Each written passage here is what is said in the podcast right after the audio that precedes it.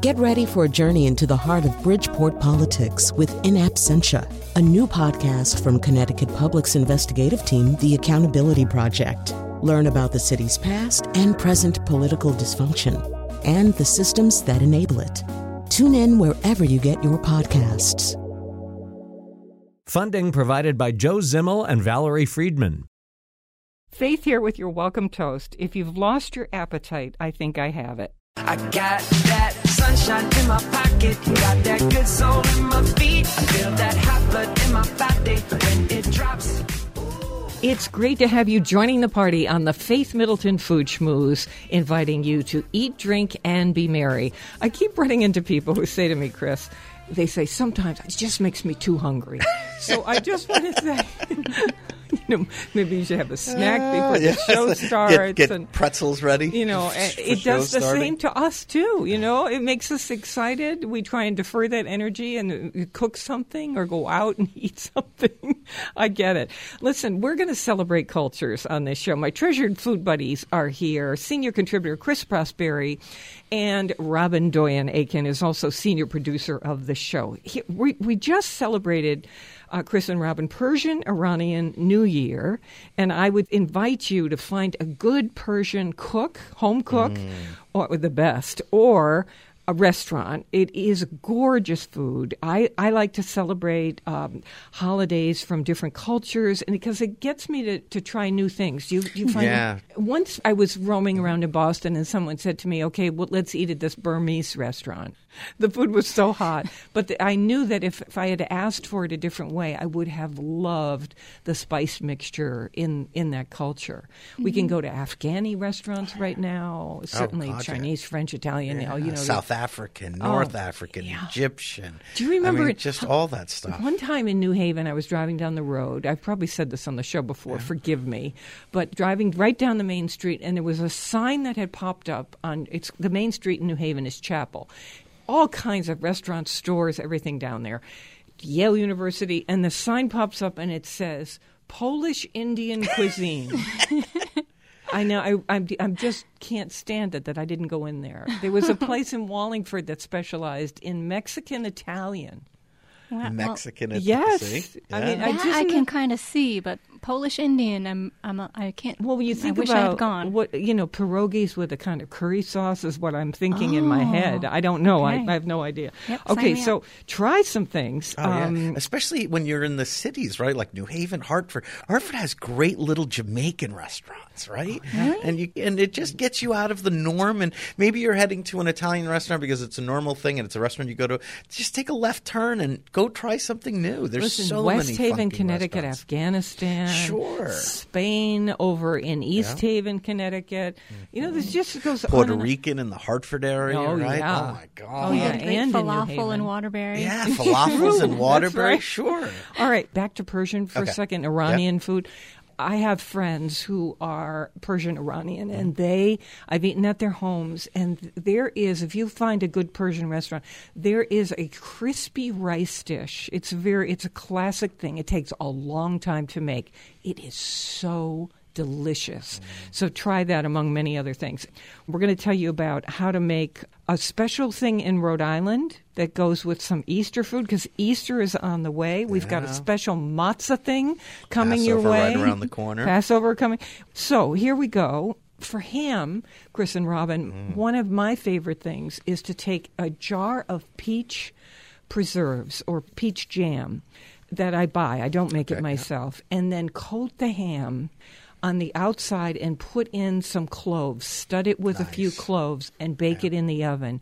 Of course, it really crisps up on the outside because of the sugar in the jam, but that peach flavor is really something. Do you ever have ham a- or do yeah, I'm a foil. guy. Do you foil? I'm a foil guy. No, I don't- All I So what I mean when I'm, I'm a foil guy, I take my ham and I glaze it, right? And I- With what- I, you- I change like I like a mustard because I like Oh, that I kind of that, yeah. spiciness. So I'll do a like Dijon and whole grain mustard. I'll mix in a little bourbon and then Mm. just sort of glaze it. And then I like make an envelope with the foil and I sort of make a package and I put that in the roasting. Do you leave pan. a little space around? No, I get right, up yeah, against- right, and a nice and tight, and I bake it in that foil pouch. What does that do? It Keeps all the moisture in, all the juices in. It doesn't dry out, and then for I don't know the last fifteen minutes, I'll pop it open. I'll crank my oven, and I'll get the glaze to like get crispy. Oh, Yeah, that but I just like good. I don't know I just like it because when you cook it in the foil, it, it does cook a little faster, but it also keeps all that juices inside. I like that. And now mm-hmm. you're making me want to put just a little bourbon oh, in my peach jam. Uh-huh. Wouldn't that be good? Only good? going to make it better. I know. I think really seriously. And if you can't have alcohol, go just with the peach uh-huh. jam. Or if you don't want to have alcohol, I should mm-hmm. say. Robin, are you a ham? We're we're tradition- more traditional, you know, brown sugar glaze. Um, I try to keep the ham really simple because I know that I'm going to have that all week. So if we start off with something really simple and basic, I can use it to do a bunch of different things later and not worry about a, a certain flavor in there. Now we are going to try. We're going to try to bring you a little something about what to do with that leftover ham, and it includes a ham carbonara on mm. pasta. Just think of it in your mind and create that. Just pretend that the bacon that you would have in a traditional carbonara, look up a recipe, substitute the ham. Oh, ahead, But before we move off ham, we have to note that you can get like one of the best hams in the world here in mm. Connecticut, and that's Nodine's. Mm-hmm. in And Goshen. In Goshen, Connecticut, where I'm from, where I spent most of my summers as a kid. And why is it among the I best? Just, I d- agree. It is just the perfect It's amount of smoked, salt and smoked. smoky and mm-hmm. sweet. Not too It's sweet, beautiful. not too salty. That's that's where you get your ham this year. you little devil. No, I'm telling you, the ham you is know so what? good. Yeah. And get a p- half pound of beef jerky while you're there. Because You know it's what? While you're there, get a half pound of everything because I love a road trip to that place. I, I suddenly smell, say right? I'd like some smoked turkey and Oh, give me some smoked ham and there. smoked cheese, and suddenly I've got a, a whole giant thing going on. Okay, when you were growing up, I don't know if your parents did ham. Chris, your oh, mother was Oh, yeah. Austrian, your father mm-hmm. French. Easter. My mother, Scottish. Uh, I don't know where she got this, whether it was reading 50s magazines or what, because I, this isn't Scottish. But she would take a ham and pour a bottle of Coke over it and then stud it all over with cloves. And into the oven it would go. It would get this caramelized thing from the Coke. and it, it was delicious. It's a classic American. And down south in the Dallas and Texas area, it was Dr. Coca-Cola. Pe- it was Dr. Pepper. Dr. Pepper. Same recipe you're talking So, about. you know, it's but all the sugar. Pepper. It's, the just sugar, the sugar and the, the, vehicle. caramel because you could it's all- probably put ginger ale on it. and it's got that caramel already in there, right? That so that makes it just so much better. Robin, you grew up with ham? um, Or- we did, but it's the same one that I make with just the brown sugar. See how we revert to And, tradition. and sometimes pineapple. That Yeah, might be a gonna say, 50s right, magazine. you're thing. supposed to, with right? cherries, right? You have to stick them. How many magazine pictures has that been in? Right? The yeah, the, the studded I think, with do the I remember pineapple. gourmet. I think gourmet even Everybody, did that. every magazine on earth had that at one time. and time. if you come upon those old copies, the color is all kind of crazy. you know, it looks like something Technicolor. kind of Technicolor. um, well, in my world, if you're having ham, and you know, we shouldn't overlook lamb because No, it's spring popular. lamb, it's a huge thing. But to come back to ham, in my world, if you're having ham, you need two other things. You need fresh asparagus, which is coming to us very shortly. And do you remember, can we put this up? The brown butter easy oh, blender Oh, God, yeah. hollandaise to put mm. on that asparagus. I forgot about that. That would be back. perfect for the holidays. And even if you don't do the brown butter version, which takes a minute to just brown the butter, but if you don't want to do that and it freaks you out, just use our recipe for the Blender hollandaise. blender hollandaise. And I think Chris, this Yeah, was so your simple. recipe. Yeah, so simple. no, it, you cannot fail with this thing. It is so delicious. Blender does all the work for you. Okay. So that's at foodschmooze.org. And if you ask me, because I said two things besides the Yeah, asparagus, what's the other one? the other thing is that, and I think it is the best thing on the table, better than the ham, better than anything else, biscuits. Ah, you just you want to have biscuits Yeah. with your ham. Soak right? up all that juice, Oh, it's just so good. Butter on them. flaky. Oh, There's so many recipes for biscuits, mm. so we're not going to presume to tell you what to do. But there are some super easy biscuit recipes out there and super complicated ones. But I'd say if you're not used to making biscuits, do the easy way.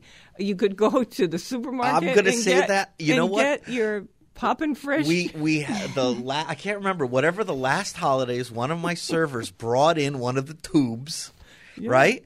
Crescent, and crescent rolls. Or no, what? it was the biscuits. You Yeah. know, they and I I haven't seen them in years. I totally forgot what they were. And you sort of so it, you twist it a little, and it sort of pops, Pops, open, yep. and then it, they sort of break apart, and you just put them on a cookie sheet, and you throw them in the oven. But can I can I just add a quick thing Yeah. here? Really, uh, one thing you want to do is just brush them the tops with a little melted butter. We did. Because you did. We did, and a little sea salt on top because. Oh. Now these were not. We weren't selling these. We were just. He brought in a tube, and he's like, "Could you bake these for us? It's a long shift. It's a holiday." I'm like, "Sure, I guess." And I tell you what, they were gone in a second, and everyone. Did they l- taste chemical like? They- uh, you know what? I don't know if it was real just. butter. I don't know what it was. I can't explain what it was, but they were simple. good. They were easy. Taste of childhood. They were in a blink. They were gone, and everyone, a whole staff loved them. So who's to say, right? And, and can I invite you to look up a recipe for cream biscuits? Cream biscuits. These are the easiest biscuits in the world. If you are a non biscuit maker, the easiest in the world. And I think, if I'm not mistaken, it's three ingredients. Nice. You don't have to do anything. You don't have to. I'm it's all about just that, fabulous. especially on the holidays. Enough work already. Okay. Yeah. Plus, you need to make a little um, ham sandwich after with a good mustard and your leftover biscuits. Oh Yeah. yes. Yep. Ham and mustard. Yeah, you that's know, it right oh, there, that's right? right. It's a beautiful thing. Mm-hmm. Okay, so let's say you're gluten free or you're just a nut about cornbread, as I am. I would like to talk about a thing, and it's cultural because this is a Rhode Island thing Johnny cakes. Yeah. So Johnny cakes are really corn cakes, except that in most traditional cornbread corn cake recipes you would have white flour. This ends up not by intention, but it ends up being gluten free. All you need is a cast iron skillet and a bowl. And in that bowl, the trick to Johnny Cakes in Rhode Island is they insist on white cornmeal. There are some heritage places there that grind white cornmeal. White corn, yeah. Okay, so let's say you've got white cornmeal. You put it in a bowl with just a teaspoon of sugar. So you've got a cup of this white cornmeal, a teaspoon of sugar, a little pinch of salt, and then slowly you add a cup of boiling water. I made these last night. And you stir, stir, stir, stir as you're slowly adding the boiling water. You know what you've got? I like a pancake batter, like kind of thicker consistency Yeah, pancake yeah. batter. Then you take a cast iron skillet to make Johnny cakes. You put a little slick of bacon grease. So if you're making bacon, do not throw that away. That's right. Throw it in a container and toss it in the freezer. You know, or let it cool and scrape it up with a spoon while now that it's solid and put in a plastic thing and throw it in the freezer. You just stick a spoonful in the bottom, just a slick in the bottom of that cast iron skillet, and a spoonful. You get the skillet hot, spoonful, spoonful, like you're making pancakes, and you wait for it to get golden crispy. So all that's in there is cornmeal and salt and oil. And that's it. And that is it. Golden crispy on one side. You got to watch it carefully because yeah. they go, they And turn they fast. flip. them over, golden crispy on the other side, and then you just hold it in your hand and you eat it. You could eat it with a knife and fork with maple Yeah, yeah. syrup.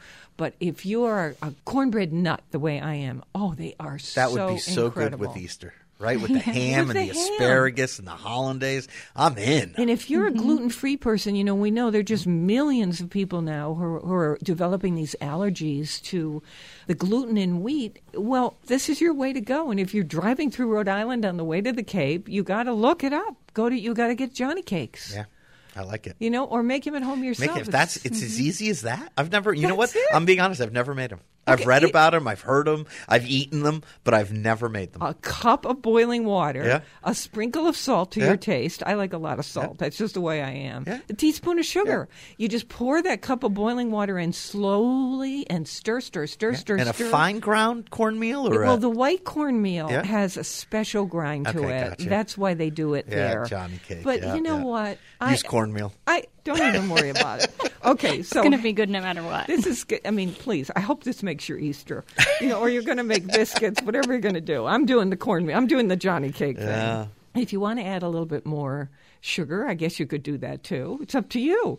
All right. So we've got a lot of things. We're talking about celebrating the uh, sort of holiday and cultural traditions that are all around us right now. You know, join with friends who are from other places and try their food. If you're lucky enough to get an invitation for a home cooked meal, you are so lucky. The- and that's how you try the new things is because it's a holiday food and you're, you know, holidays are up for anything. It's the gateway into that culture. I like that you're saying that, Robin. And if you want to spend a few days in Queens, the Queens section of New York, you can eat, yeah. This is where Chris was born. Yeah. You can eat around the world, and not only around the world, borough. but some of the best of around the world. Oh, the best street best food Chinese, on the Greek. planet. Right here in our region, Yeah. amazing food from around the world. Amazing. Yeah, we were saying Jamaican and Hartford, Puerto Rico, every look for where the people from those places are eating, and We've you'll got- know you, know- got the good ones. You know what we've got coming up? We have Leah Koenig, who has done a book called Modern Jewish Cooking. And I don't care what culture you are from, religion, whatever, there are some great recipes in here. We've got all kinds of stuff coming your way. More mouthwatering conversation and fun ahead on the Faith Middleton Food Schmooze. I hope you will make a charitable contribution to feed the hungry. We're online now at foodschmooze.org, and we'll be right back.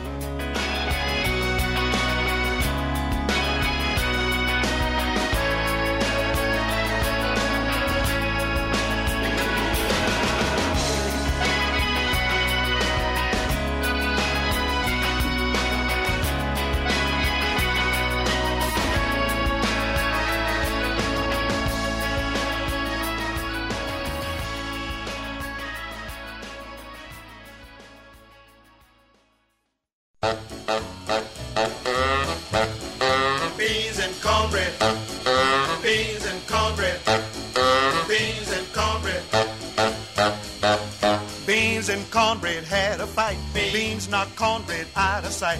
Cornbread said, now that's all right. Meet me on the corner tomorrow night. I'll be ready.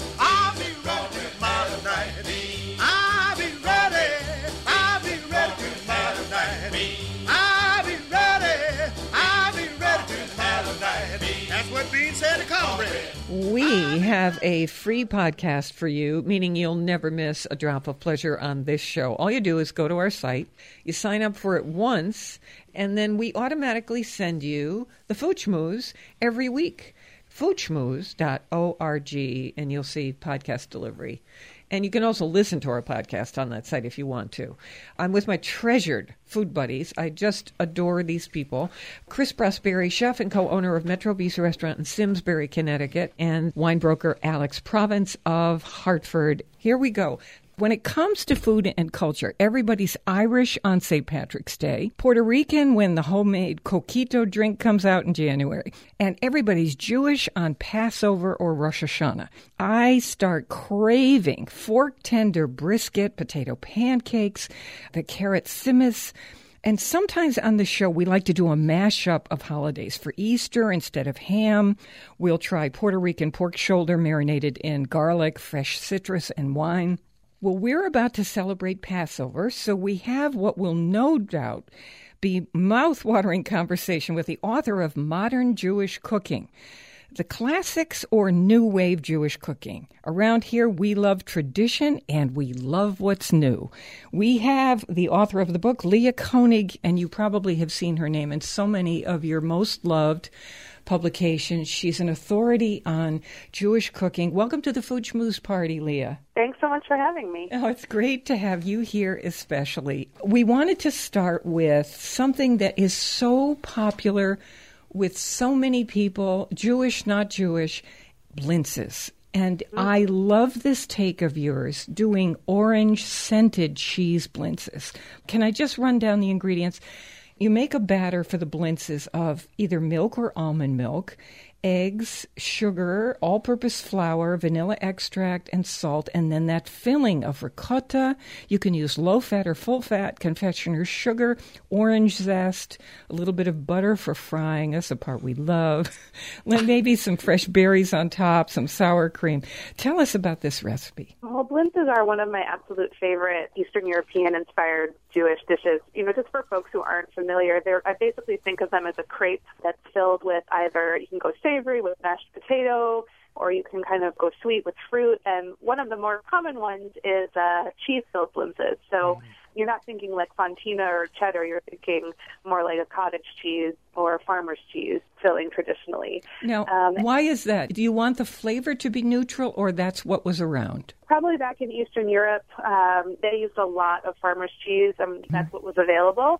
And it also has, like you said, a really mild flavor that pairs really well when, when they're pan fried, and pairs also really well with fruit, like a fruit topping. So, you know, what I tried to do is take the traditional dish and update it for today's taste by adding some orange zest and some flavors that kind of brighten it and make it a little bit more contemporary. Yeah, Um, I love the orange zest touch in this. It's, Yeah. That's a beautiful, beautiful thing. Thanks. And what we have here, I love this recipe in particular because first I love blintzes. Mm-hmm. And with a little bit of a slight crisp on the outside and then that yummy texture, that velvety inside. But we can see from other cultures that all of them blend together. So we have in France, we have the orange peel hanging above the stove mm. to put orange zest in so many stews. We mm. have the Italian influence. Y- You think about the communities in Italy that were Jewish Italian. There is so much intermixing of cultures here. And then a lot of Jews moved to the Lower East Side, right, Leah? And then it was, it became a cheese that was available. If you couldn't get farmer's cheese from the Italian neighborhood, you got cottage cheese. True, yeah. One of the things I love about Jewish cuisine in general is that it's actually a very global cuisine. A lot of people think of it as being specifically Eastern European food, which is true to an extent because a lot of Jews, especially Jews who moved to America, are have that background. But you know, there's Jews all over the world, everywhere from China to Mexico to South Africa, and you know they all have food traditions that go back, in many cases, thousands of years. So, you know, when you're talking about Jewish cuisine, it's really fun to kind of explore the global aspects of it. There are things in these cultures, no matter what the culture is, that are really kind of shocking to the palate for other people outside the culture. I'm thinking about Marmite in England, mm. you know, in Britain, where you just go, wow, what is that? And you mm-hmm. have to get used to it. But if you grew up with it, there are other things that have stuck around so long because they're just good. And I think blintzes are one of those things, right, Leah? I think so too. I do want to say these particular blintzes are not uh, Passover is coming up, and they're not a Passover friendly recipe, but they are following holiday after Passover. It's called Shavuot, and it's a very dairy focused holiday for Yeah. reasons we can talk about on another show.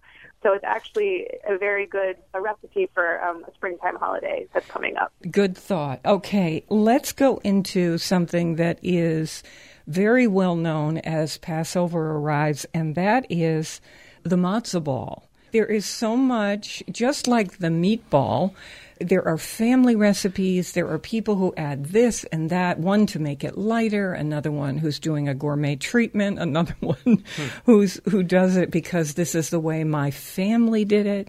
And you have a, a parsley matzo ball recipe. Yeah, you know, matzo balls are just one of those quintessential dishes, um, or parts of a dish that you, you eat them obviously in, in chicken soup. Um, that people get really sort of particular about. You know, you want it to taste just like your grandmother made it or your mother or father made it. So it's hard to kind of stray too far from the original classic. A because it's delicious as it is, and B because people sort of really want the tradition. So what I try to do with my matzo balls is to just tweak them just a tiny bit to add a little bit of freshness. So the one recipe that you mentioned, it's, a basic matzo ball that just gets kind of amped up and brightened up with a shock of green parsley, which really isn't so crazy to do because parsley is usually part of the soup. But I have another recipe in there for a jalapeno and shallot matzo ball. That, Yeah. that one's a little bit a little bit wilder. Um, I love it. again, you know, it takes the traditional matzo ball and just infuses it with a little bit of spice and a little bit of that caramelized shallot flavor. So it sounds crazy, but it actually tastes well within the, the realm of tradition, but with just a little bit of a twist. Oh, So- we love it. I was going to bring that up. There, these are on facing pages in the book, which is called Modern Jewish Cooking. The author is with us, Leah Koenig. You've probably seen her name. She writes about Jewish food an awful lot in a lot of publications that we like. Some of the recipes we've been talking about are on our website at foodschmooze.org. When you say modern Jewish cooking, when you say I'm updating or putting a spin, what's your philosophy about how to do that? It's a good question, and I think it's a question that every generation of Jewish cooks kind of has to answer for themselves because, you know, how we eat is sort of always evolving. But for me, what it means is really having an eye to seasonal flavors and, you know, local and, and seasonal ingredients. And then also, as you were talking about earlier on the show, blending cultures within a cuisine. Jewish tradition has so many cultures contributing to the larger canon of the cuisine, but also just reaching outside of the Jewish world and saying what's around us, you know, what's inspiring and how can we play in a fun way with flavor. That to me is what modern means. It's new and interesting flavors and a sense of seasonality. Well, we have here a Moroccan chicken with preserved lemons, and everyone here in this room, we are nuts about preserved lemons. And so this would be a dish for Moroccan Jews on Shabbos, right? And Yom Kippur? Yeah, um, it would be definitely a dish that you would see on the Sabbath table. Preserved lemons are a hugely popular ingredient throughout North Africa and, and the Middle East. They found their way into um, Israeli cooking via those channels, and chicken is kind of the quintessential Shabbat dish. In Eastern European cuisine, you'd have a basic roast chicken, and this for me was a way of looking to the Moroccan and Moroccan Jewish tradition and saying, you know, how can we find new ways to do things that make them a little more interesting than what we've had growing up. And I'm talking about we with my own background being Eastern European. And we're fully aware on the show because we love both, no matter what the holiday, what the culture, we love tradition and we love what's new and mm-hmm. how things change. And so we respect you if you say, I want to make it the way my family made it. That's important too, for memory, for whatever. And then we love people who are doing what Leah's doing, saying, How can I update this a little bit, put a twist in this that makes it a little more interesting? Mm-hmm. In the end, as long as it's good, as long as it's about memory. I will say, Leah, that when I went to France leading a food trip for our listeners, one of my guides, a Frenchman who has taught me so much about French wine, said to me when I gave him the, the restaurant menus, he said, I think you should say to the chefs on the tour, we want you to cook what your mother made. Hmm. And we did that. And he said, You will experience France in a way that nobody does anymore. So there's a great debate about things changing in all these cultures. No doubt some of the people doing the innovative things, like Ferran Adrià in Spain, are it's like fabulous and exciting and interesting. And then we have the traditionalists. So I love this interplay, the borrowing. Food's always changing, right, Leah? Exactly. You know, that's I think that's the exact right point is that tradition is, is wonderful and we can't forget it because it's the foundation of everything, but we'd be wrong to say that food is not ever evolving. Even even what our mothers cooked, our grandmothers, our great grandmothers cooked, they were influenced by the world around them. So to the extent that our world changes and we change, I think food is an honest reflection of who we are in a given time. I think tweaking and changing sounds maybe like an interesting thing to do, but it's actually just a very natural thing to do. So as long as you kind of have your your heart in the right place of, of wanting to hmm. honor the past and honor the traditional, I think you have a very solid foundation to play. I like the uh, idea of the latkes. That Some people have applesauce with it, depending on where they're from, and some people have sour cream with it, right? And that just mm-hmm. shows you one dish in the Jewish culture that from two different areas is done two different ways. And then I go into a restaurant in New York, Lattanzi, which specializes in Roman Jewish cooking. I hmm. learn all about hmm. from that restaurant the intersection of Jewish and Italian cuisine, and it's a whole other ball game, and it's fabulous. So, I, It, it is. Is there abbondanza? in a way, there certainly is. Okay, so I think Italians and Jews certainly always afraid, and Scots. I'm Scotch.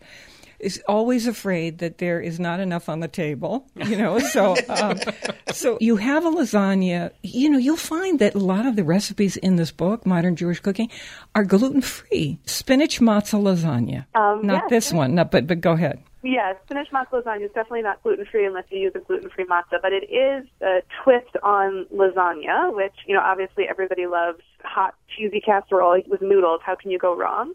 But when you're talking about Passover, there's so many things you can't eat and so many things that you're sort of missing and craving that people have found ways to kind of make things that are reminiscent of some of those foods. So in the last maybe 10 or 15 years, matzo lasagna has come up as a very popular either weeknight dish or um, holiday post Seder lunch dish Yeah. where you replace the noodles with softened matzah. And I have to tell you, I make this year round because you actually can't tell. Like, you can tell that it's not noodles, but it is delicious. Um, and it's a little That's bit an lighter awesome than your idea. typical. Isn't it a cool idea? So you just take the matzah and put it on as the layer. Yeah. So so let me ask essentially these are the same things. We're talking about flour and water, sometimes egg.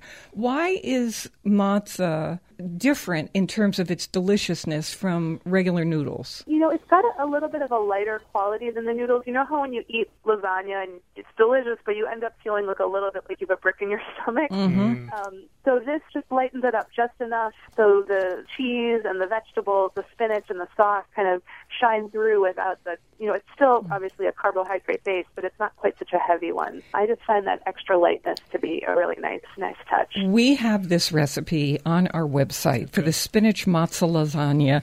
And Leah Koenig, may I ask you? I'm someone who thinks a lot about the texture in my mouth, so I like that crispy thing going on somehow. Do you? Would it be okay if, in the end, I crumbled up a little matzah on the top, so I had a little bit of crispy, crunchy stuff going on? Um, I don't know that I would use that because the reason the matzah works so well in lasagna is because it soaks up the flavor. And if you had just hmm. plain matzah on top, I think it wouldn't have the right flavor. But what I would do is, you know how you can um, cook Parmesan on a baking sheet till it gets kind of hmm. crunchy? I hmm. might make a few Parmesan crunchy crumbles and crumble that. on Oh, now you're talking. That's much better than my idea. Well, wait. What about cooking the matzah in chicken fat and then sprinkling it on top? Oh, that's good. Now you're talking. Now you're talking our Although, you know what? Honestly, you couldn't do that if you were serving a kosher meal because there's cheese in the in the lasagna. Right, Right. that's You can't mix cheese and uh, meat. But if that's not a concern, then then have at it. Yeah. Okay. oh, Oh, so you could also you could also fry up some shallots or fry up something kind Ooh, of like put that crunchy on. Ooh, onions and put yeah. those on top. love that now, you, now you've got my juices flowing. I wanna- I to go. lasagna. We need to all go to the kitchen immediately. Um, let's go to the dessert category because here is something that is, in fact, gluten free, and that would be the chocolate almond meringues.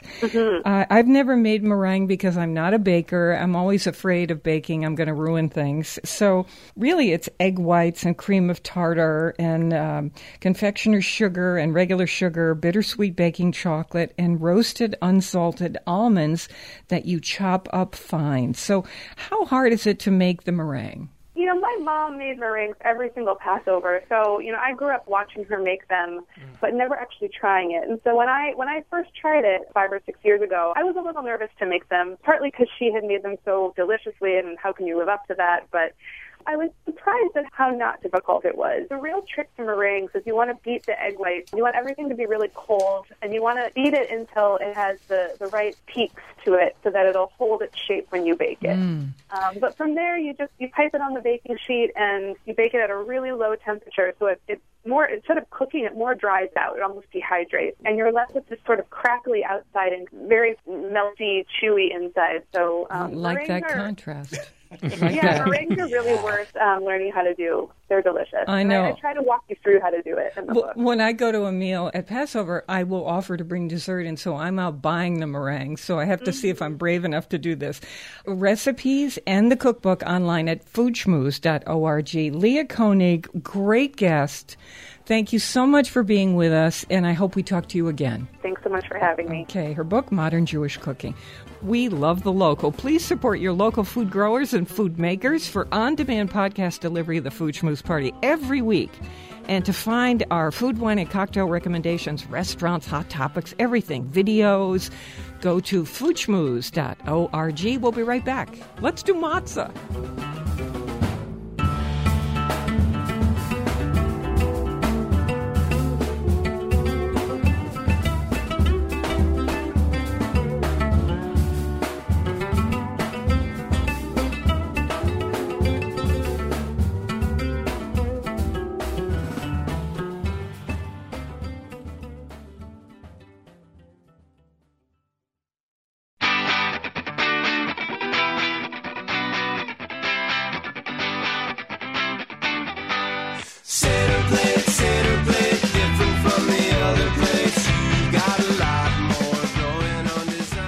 This is the Food Schmooze Party, offering the richness of life and coming to you in Connecticut, Rhode Island, Massachusetts, and New York, including Westchester County, the east end of Long Island. That means, of course, the Hamptons. The senior producer of the show is Robin Doyon Aiken. To hear us on WNPR, the show airs Thursdays at 3 and Saturdays at noon. Podcasts and our curated recommendations are always online at foodschmooze.org. Of course, you can talk with us on Facebook, as everybody does. Search Faith Middleton Food. Okay, here's what we've got. I've been waiting for this. I want to say the words, Chris. Go ahead. Matzah nachos. I love it. Can you believe it? Our guest is David Kirchner. He is a Michelin trained chef, spent many years running restaurants. He has his own private dining company right now, and he is the recipe creator behind this book called Matzah. 35 recipes for Passover and all year long. The author is Michelle Streit Heilbrunn.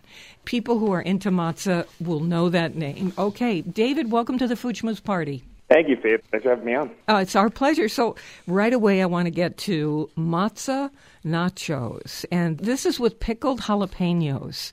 What a great idea this is. We really wanted to figure out ways of incorporating matzah into foods that we love on an everyday basis. So when Mikey and myself first sat down and did our recipe grid for the book, we basically just started listing all of these amazing, fun, everyday bites that we love, and then we're kind of working backwards to reverse engineer matzah into them. What I'm wondering about, if I were creating this, the worry would be are matzahs going to get mushy once the liquid of anything goes on them? And so, how do you prevent that from happening? The big trick we found was deep frying the matzah before you started.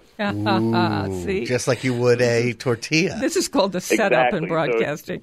yeah. I was just dying to get you to talk about that. So, what we've got is deep fried matzah, and I know you have fallen hard for that. And so, what happens is they get crunchy and crispy. And now, of course, nachos. That makes sense. So, let's, your ingredients for these um, plum tomatoes, uh, white onion, jalapeno fresh, fresh lime juice, some cilantro if you like it, extra virgin olive oil, a neutral oil for frying. What do you like? I love canola oil. Okay. Natural flavor. If you want to shell out for a little grapeseed oil, really amazing smoking point. I'm a huge fan of that. Okay, so we've got grated cheddar or Mexican cheese or a blend, uh, some pickled jalapenos, two avocado, sour cream, or you could use Greek yogurt. And I want you to tell me how this comes together. Tell me about the frying first. We bring up a pot of oil to about 350 degrees, and you really approach it just like you would fry most chips or most vegetable chips. Can I jump in and ask you a question? Because I'm a little bit scared of frying, as, as Chris knows. You know, when people start mentioning temperatures and thermometers, I start to think, uh oh, do I really have to get it to 350 degrees, Chris? Yes, I do, he says. Okay. Yes. Why? Um, 350 is really important to prevent things from getting soggy and kind of oil drenched. Yep. Too low, and things just absorb and become like a sponge of oil.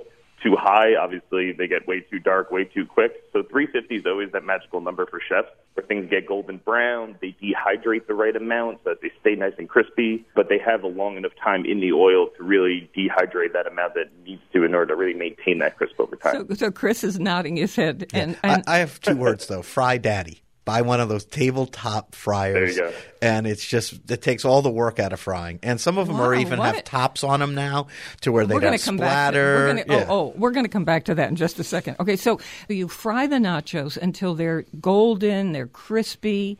Out they come. How do you drain them? Out they come from the fryer. I have a little tray or a plate set up with a couple layers of paper towels on them. I try to lay them out so that they drain pretty well in those paper towels, and then salt them at this point.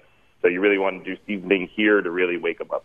How do you do your nachos? You do them in a So cast iron skillet? No, so these are actually, I'll lay them out in a sheet tray uh, lined with tin foil, and I spray with a little bit of Pam just to make life a little bit easier to get them off later. Before I started frying, I've already set my oven for about 400 degrees. I'm covering my matzo with all the cheese. I've already taken all those initial ingredients we listed tomatoes, the onions, the jalapeno, the lime juice, the cilantro, and I've mixed all that together and set it aside to sit for a pico de gallo topping. So Yum. Isn't this fabulous? Isn't it? By the way, this recipe and information about this cookbook is on our website, foodschmooze.org. I don't care what your heritage is, your culture, your religion, no matter what. Who doesn't want to have matzo nachos? Um, this is just fabulous. So, and how long in the oven? just a few minutes, five minutes inside the oven until the cheese melts. Yep. Um, then we top it with all of the pico de gallo. We cut up the avocado, do a little diced avocado across it, a few dollops of sour cream or Greek yogurt. I personally love Greek yogurt. Um, And then Mm-hmm. Me the too. kicker for me and a lot of these recipes in the book, we really wanted to bring in some fun techniques that people don't really think about when they think about Passover and matzah. I would challenge anybody to try to find a kosher Passover pickled jalapeno out in the Not going to happen. yeah, we're gonna we're gonna we're gonna make this very popular for you. Um, so so David Kirchner, who is the recipe creator behind the book called Matzah, but Michelle Streit Heilbrunn is the author of the book and oversees the whole matzah empire. You've got 35 recipes in here for Passover, of course, but all year long, as you can see with these nachos. You can have them all the time. So, matzah brei is something that I love. And if you don't know anything about this, we're talking about matzah crum- crumbled up with uh, smoked salmon and eggs, usually. Uh, but you've done something here, and Chris just made this. Chris, I want you to talk about how easy this was. You've done something which, to me, is like an inside out bagel. totally easy. You just take the matzah and you run it under some water to, you know, soften them a little bit. You break them up into pieces, set it aside, and then you basically caramelize some onions, put a little butter in a pan, throw in your onions, cook them for four minutes or so until they get nice and caramelized, and then you whip some eggs, a little bit of salt and pepper, and then you throw that in on top of the uh, caramelized onions. You throw in smoked salmon, a little bit of dill, some chives, and some capers, and then uh, oh, and before you put the egg in, you But throw hear your that capers. Yeah, capers. Capers go inside. So this you're starting to see where the inside out bagel idea comes in. Yeah. But the matzah goes in the egg, so it's actually coated with the egg and inside the omelet. It's pretty cool. Yeah, it is cool. And what I found is I had it, I'm always worried about our gluten free people. So we try things both ways with matzah in it and matzah not in it. So um, it ha- because of the capers, it had a very quite salty feel. But when you put the matzah in, that completely desalinates Oh, it, yeah. right? Absolutely. The matzah really is that foil that kind of brings all of these elements together and lets them all kind of marry well. I would challenge your listeners, if they were gluten free, a lot of the companies out there, including Streit's, is my partner on this book, do sell gluten free matzah. And I won't say it'll work perfectly in every recipe in this book, but this recipe, especially when there's very quick soaking going on, it'll definitely work beautifully. Good to know. See, we were wondering if there was gluten free That's matzah on really the market. fantastic. Not only is Yep. there, but you have it. They do different kind of spelt flour matzahs. They're experimenting with a few others right now as well. Wow, cool. that's so good. All right, so this is David Kirchner, and this recipe, this matzo brei, is also LEO matzo which everybody knows stands for well, many people know lox, eggs, and onions. I call it. I call this recipe the inside out bagel. So, so um, this is on our website too. And that's foodschmooze.org with information about the book Matzah. It Uh, passed my test because I had two portions. Yeah, it. And I always, I never so go back for, it. I never go back for a second helping, but today I did Love because that. it was so good. Yeah, uh, there were a, a couple things in here I wanted to talk about. Uh, in addition, I just don't want to run out of time, David. But you have this anytime brisket, and this is like turkey stuffing. I, on certain holidays, people have, you know, your own spaghetti sauce. People have family traditions and history.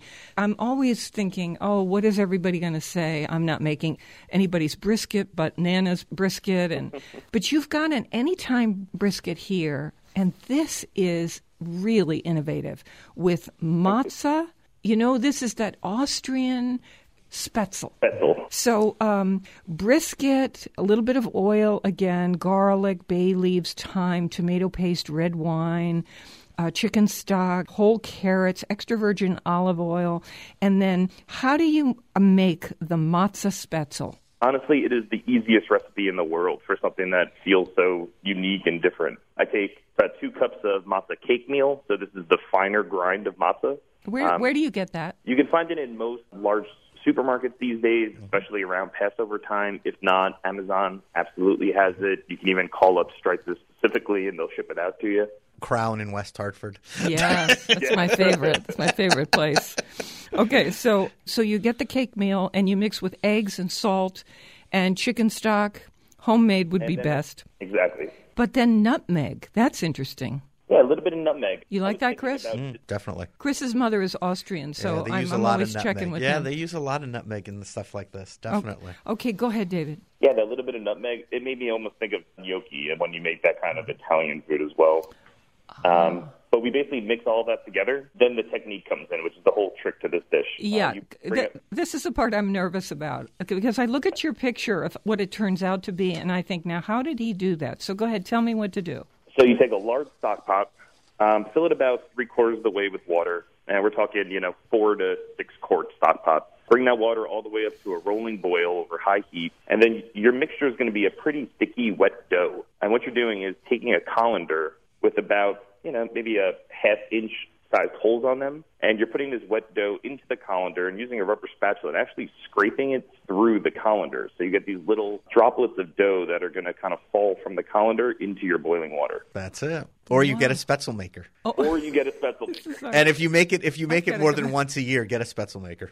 Really? Because it just takes all the work out of it. Yeah, it's a But you so fill a the little colander cartridge with, of it with and a colander with holes about Yeah. what did you say half inch did you say Between a quarter to a half inch. okay and then you just rubbing with the back of a, a spoon or a spatula and of course it's pushing the dough through and there you go okay My mom makes it on the edge of a cutting board, which is the old school method. So they make the dough a little heavier, so not so wet, and then with the back of a knife, she just flicks the little oh pieces Oh my into the boiling Yeah, water. we It's- can't it's pretty that. wild to watch. that is amazing well It's a this great technique when done right. This is a beautiful. I think that's and, and this recipe also is on our website foodschmooze.org with information about this book Matzah, 35 recipes for Passover and all year long. Michelle Streit Heilbrunn is creator of the Matzah Empire, and David Kirchner, our guest, is the recipe creator who collaborates with her, and it's so fun to talk with you about this stuff.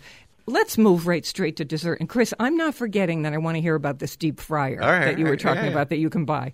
Takes all the work out of frying. Okay, desserts in your book, David. You did matzah chocolate chip cookies. And what makes them as good as regular flour based chocolate chip cookies or better? Oh, they're amazing. With matzah? So it's really this balance between the ingredients. So we're talking matzah cake meal, matzah meal, a little bit of baking soda that's inside of there as well, and then just that right amount of butter and sugar creamed together. Okay. So the texture, is there a graininess to the because that's what I would imagine. Because Which- that's two different which that would- grinds, right? The, two matzah grinds. cake and matzah meal are and two I different would grinds. like that. So Absolutely. is that it? I mean, you would think that there would be, but they just really blend together. And as they cook out, it's a drop cookie technique. It spreads out really beautifully on you know your Silpat or, or you're baking it on your silicone pad, and gets super crispy. The potato starch in there really acts to help it get that crunch. Oh, yeah, you oh, forget that's what's in Oh, I see.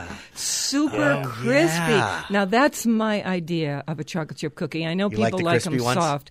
I just happen to be in the other camp, Yeah. and so Well, this. these are Wow. You're going to love these because it's that perfect balance. You get to the edge of the cookie, it's Oh. that crispy, snappy part, and the middle is just gooey and just gorgeous. I will I'm tell sold. Oh, I'm, I'm kind of sold mean- myself. David, thank you so much for being a guest on the show. David Kirchner is the recipe collaborator and creator behind this book, Matzah 35 Recipes for Passover and All Year Long. Michelle Streit Heilbrunn of the Ma- Matzah Empire is the author of the book officially. And uh, it's been a pleasure having you. And Chris, quickly, your fryer that you can buy is called a what? The Fry Daddy. Everybody knows what a Fry Daddy is. Now I'm Now you know. I'm Come on. No, you Okay, know. I'm always learning on this show. So okay, so a fry daddy and it makes everything easy. Makes it's a tabletop plug-in fryer. has a lid on it so you can store it. It, it, it I don't it have make- to worry if you about fry, Again, if you fry more than once a year, you need to have one of these. They're like 25, 30 bucks. That's okay, I'm going for it.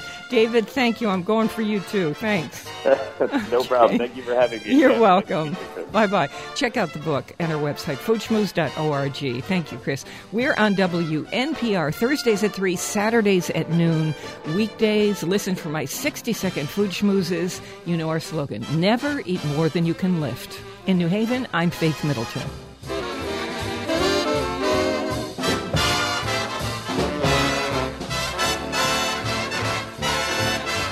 Everybody eats when they come to mind.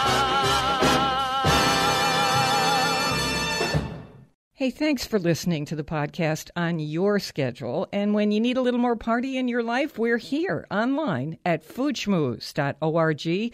And we hope you'll talk with us on Facebook. We're at Faith Middleton Food Schmooze.